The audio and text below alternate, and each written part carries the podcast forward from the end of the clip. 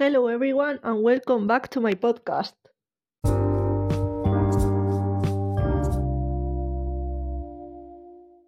Today, we are going to talk about one of the most interesting theories that I have heard. Let's introduce it. Drum roll, please.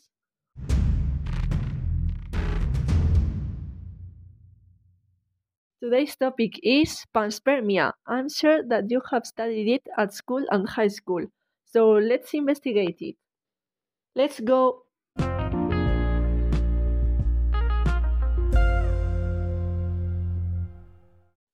Have you ever stopped to think where we come from? Where does life come from on our planet? This theory has an answer to these questions.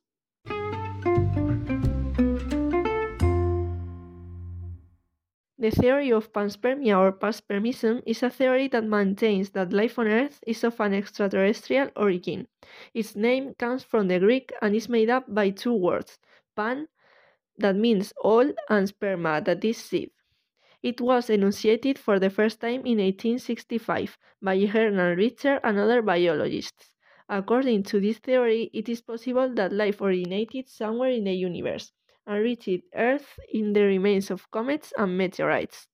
Maybe those elements were germs distributed throughout space, propagating in different directions, reaching Earth in order to develop there. The main defender of panspermia is Svante Arrhenius, believing that species of spores or bacteria travel through space and like plants they can seed life to find right conditions to grow. Wow, this sounds very very interesting. By the way, there are possible hypothetical models for this theory. Do you want to discover it? Let's go.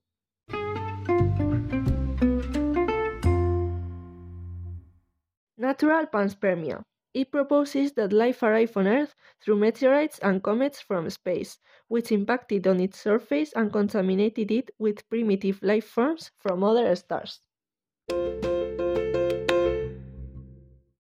Directed or artificial panspermia. It proposes that life arrived on our planet as part of a deliberate process of transporting microorganisms or even living things by some kind of higher entity or intergalactic technology. That sounds a little bit creepy, right?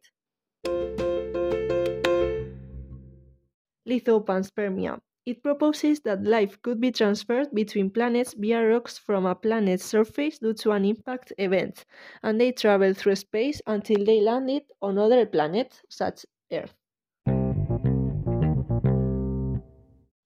The panspermia theory is controversial and has both evidence that can support it and issues that don't explain it.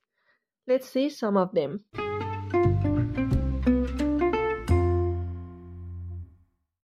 One of the facts that just doesn't make sense is the adverse conditions in which some types of bacteria manage not only to survive, but also to reproduce and inhabit the primitive and inhospitable Earth.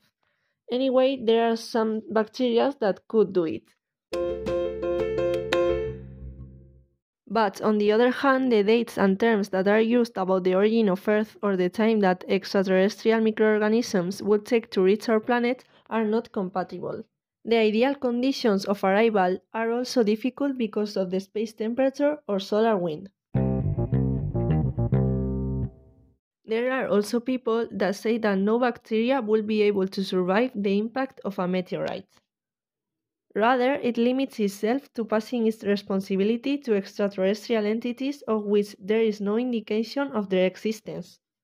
Such a mechanism of thought is far from what is contemplated in a scientific method and what is taken seriously by science.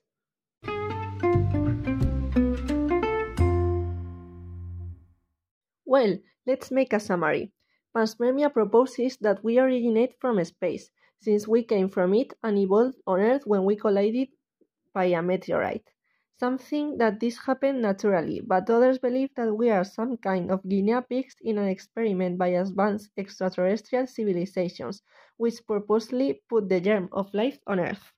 However, if life on Earth started elsewhere and traveled to our planet, the question remains what is the origin of life?